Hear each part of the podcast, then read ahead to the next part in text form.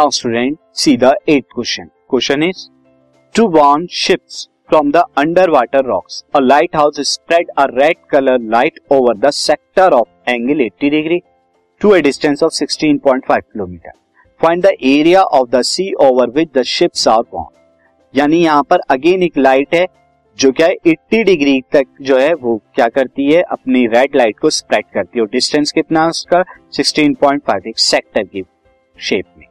तो आपको उस सेक्टर का एरिया बताना है, यानी वो जो लाइट कितना जगह पर वॉर्न करेगी। तो उसके लिए स्टूडेंट सी मैं अगेन यहाँ पर जो है, जो शेप बनाई जा रही है, वो एक सेक्टर की है। Almost this sector I see this ये एक सेक्टर की है, जिसका सेंटर हो जाएगा, ये एक सेक्टर बनेगा। अब यहाँ 80 डिग्री का ये एंगल बन रहा है और 16.5 किलोमीटर का ये रेडियस हो जाएगा। तो शेप यहाँ पर light lighthouse light spread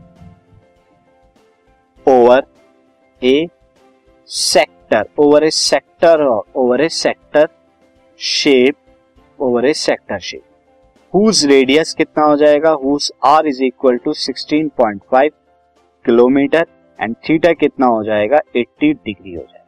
therefore area वो एरिया जहाँ पर शिप को वार्म किया जा सकता है वार्म किया जा सकता है, क्या है?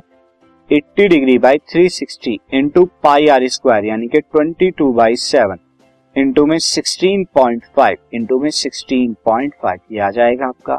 यहाँ ज़ीरो से ज़ीरो चला जाएगा, उसके बाद फोर यहाँ से यहाँ पे फोर टू सा एंड ये कितना आ जाएगा? फोर नाइन सा तो कितना आ जाएगा? Two into twenty two into में सिक्सटीन पॉइंट फाइव इंटू में सिक्सटीन पॉइंट फाइव अपॉन में नाइन इंटू में सेवन ये आपका बचेगा। एंड फर्दर जब आप और कैलकुलेशन करेंगे तो आपको क्या मिलेगा? One eight nine point nine seven kilometre square यानी ऑलमोस्ट वन नाइनटी यहाँ पर कितना आ जाएगा?